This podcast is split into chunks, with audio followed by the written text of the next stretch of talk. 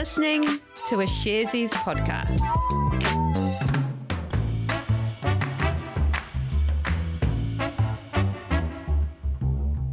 Tēnā tātou katoa. It's Tuesday, the 9th of November. You're listening to Recap, made for you by Sharesies. Sharesies, if you do not know, is a wealth development platform where our purpose is to create the most financially empowered generation. And here's a financial disclaimer. Investing involves risk. You aren't guaranteed to make money, and you might lose the money you started with. Any information we provide is general only and current at the time. If you're looking for help with your investment choices, we recommend talking to a licensed financial advice provider. Hello, Alice. Come in, Alice. Hi, Jose. How are you? I'm really well, thanks. What's been happening with you lately? Uh, well, it's another beautiful day here in Wellington. So at lunchtime, I played a game of social touch. I'm in a touch competition.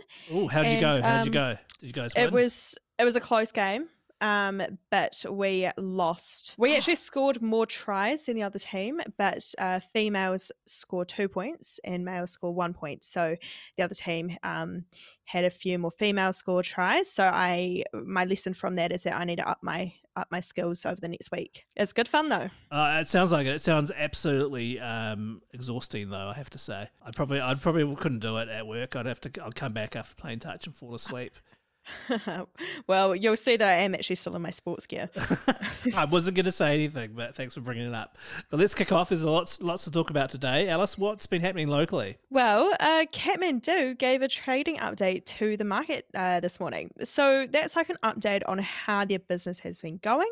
Specifically, it was related to the first quarter of their financial year, uh, which was through to the end of October. Right, and Kathmandu, of course, being the company behind the outdoor stores of the same name. Yes, but on top of that, Kathmandu owns Rip Curl, which is the surf apparel brand, and Oboz, which is an outdoor footwear brand.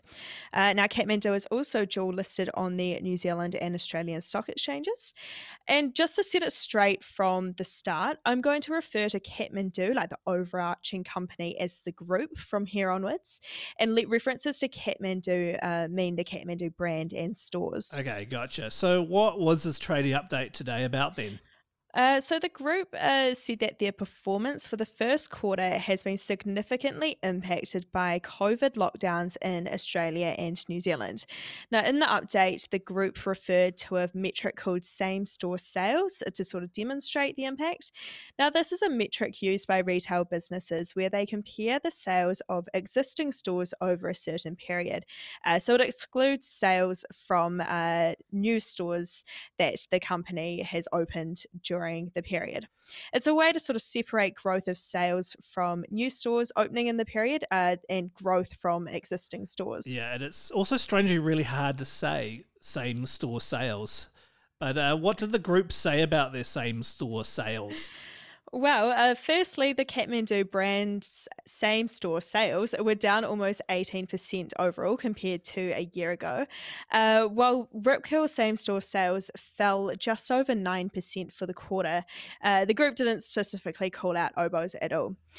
But the group pointed out that online sales have grown strongly. Overall, that increased 34% from a year ago. Uh, that's across both Kathmandu and Rip Curl brands. Right, so how does that flow down to the group's profit? Well, the company said that they expect their operating profit for the quarter to be $35 million lower than this time uh, a year ago due to those lockdowns. And are things starting to look a bit better for the group now that some lockdown restrictions are being lifted? Yeah, the group said that they have seen a positive momentum, as they described it, in the short period following the reopening of New South Wales and Victoria. Uh, they also said that Rip Curl and Kathmandu are well prepared for the key Black Friday event and also the holiday period, uh, and they believe that they have sufficient inventory on hand to meet demand. Uh, it seems to me that comment almost seems to be a bit of a nod to the global supply chain issues that are disrupting retailers around the world. Did the group say anything about that? They sure did. They said that they're actively managing the ongoing supply chain disruptions, but they're particularly impacting the timely flow of uh, products into their North American markets. The group pointed out that Oboz uh, product deliveries will be impacted in the next quarter, and that's due to the flow on effects of factory closures in Vietnam uh, with lockdown restrictions. If you remember a while ago on Recap, we talked about Nike having uh, this, this issue of their Vietnam factories closing. Yeah. Uh, and then the Kathmandu group also pointed out that demand for Rip Curl wetsuits continues to exceed the available uh, supply. So, sorry to any sort of budding surfers out there. And costs remain high as uh, the supply chains remain challenging. Mm, and lastly, did Kathmandu provide any guidance for the rest of the year? Uh, no, they didn't. The group said they wouldn't provide any guidance due to the uncertainty of COVID, but they do expect trading to improve in the second half of the financial year. Okay, back we go to the Elon Musk desk because the Tesla CEO has once again done something on Twitter. Yeah, he sure has. And this has had some consequences for Tesla's share price. But you would have seen for sure the story floating around about Muskie going to Twitter and asking his followers how much of his Tesla shares he should sell. I did see that. So, what's the story there? Right. So yesterday, or more like Sunday night, New Zealand time, Musk basically basically runs a Twitter poll asking his followers the following. He says, much is made of unrealized gains being a means of tax avoidance, so I propose selling 10% of my Tesla stock. Do you support this? So that goes out to his 62 million followers on Twitter. And he goes on to say that he'll abide by the results of the poll regardless of the way it goes. Now, by the time the vote ends on Monday morning, New Zealand time, three and a half million people have had their say, and 58% of them have voted for him to sell that 10% of his stock. Okay, and just how much is that stock worth? Right, so, well, after you break it down, that 10% amounts to about 35 billion New Zealand dollars. Yeah. So, what did he mean by unrealized gains? All right. So, let's say you bought a share for $10 and then the value increases so that it's now worth $12.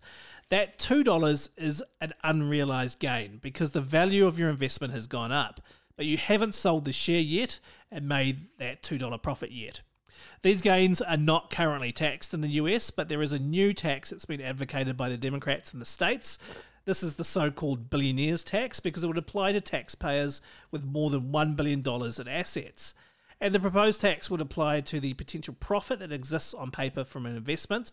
So it's a tax on the increase in value on an asset that hasn't been sold yet or unrealized gains. Cool, thanks for that explainer.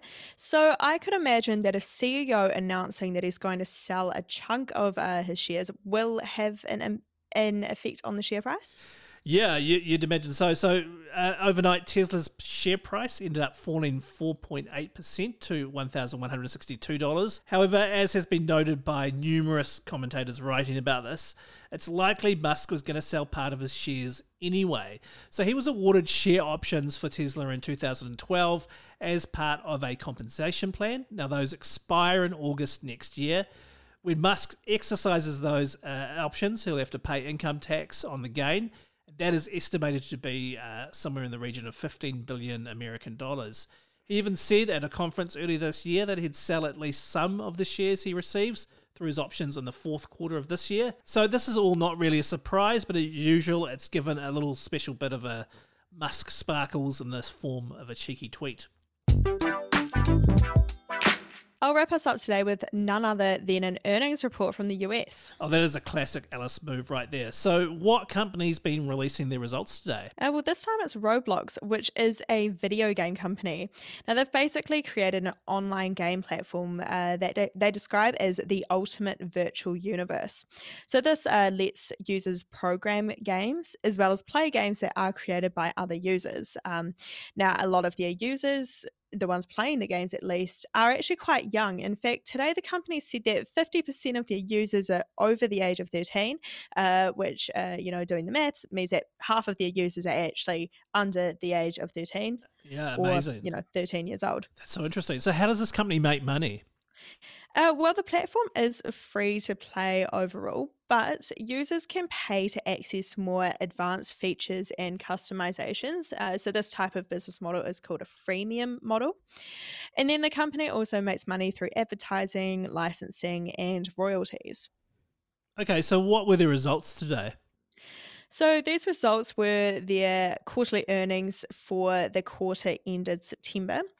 Now, in that quarter, revenue doubled from a year ago to 509 million US dollars. Now, in a letter to shareholders, Roblox said that it's clear that even as users revert back to pre pandemic routines and behaviors, Roblox remains an important part of their day they also reported more people are using the platform too. Uh, their average daily active users grew 31% year on year to 47.3 million, and that's up from 43.2 million in the previous quarter. Right. So, did Roblox make a profit? No, they actually made a loss of $74 million, and that was wider than the $48.6 million loss the company made last this time last year. Uh, and was there anything else worth noting from the results today? Yeah, one other thing that the company touched on was that over Halloween, Roblox had an outage that lasted for about three days. Now, this period when the outage happened, that doesn't fall into those financial results that they uh, released today, but instead, uh, this new quarter.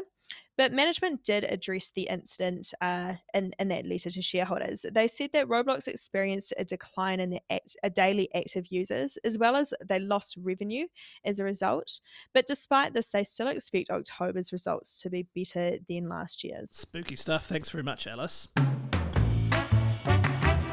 And thanks to you out there for listening. We do appreciate it. That was recap for the 9th of November. And we'd love it if you gave us a rating and review on Apple Podcasts. And if you want to get in touch, we'd love to hear from you as well. Our email is recap at sharesies.co.nz. See you tomorrow. Mā te wā.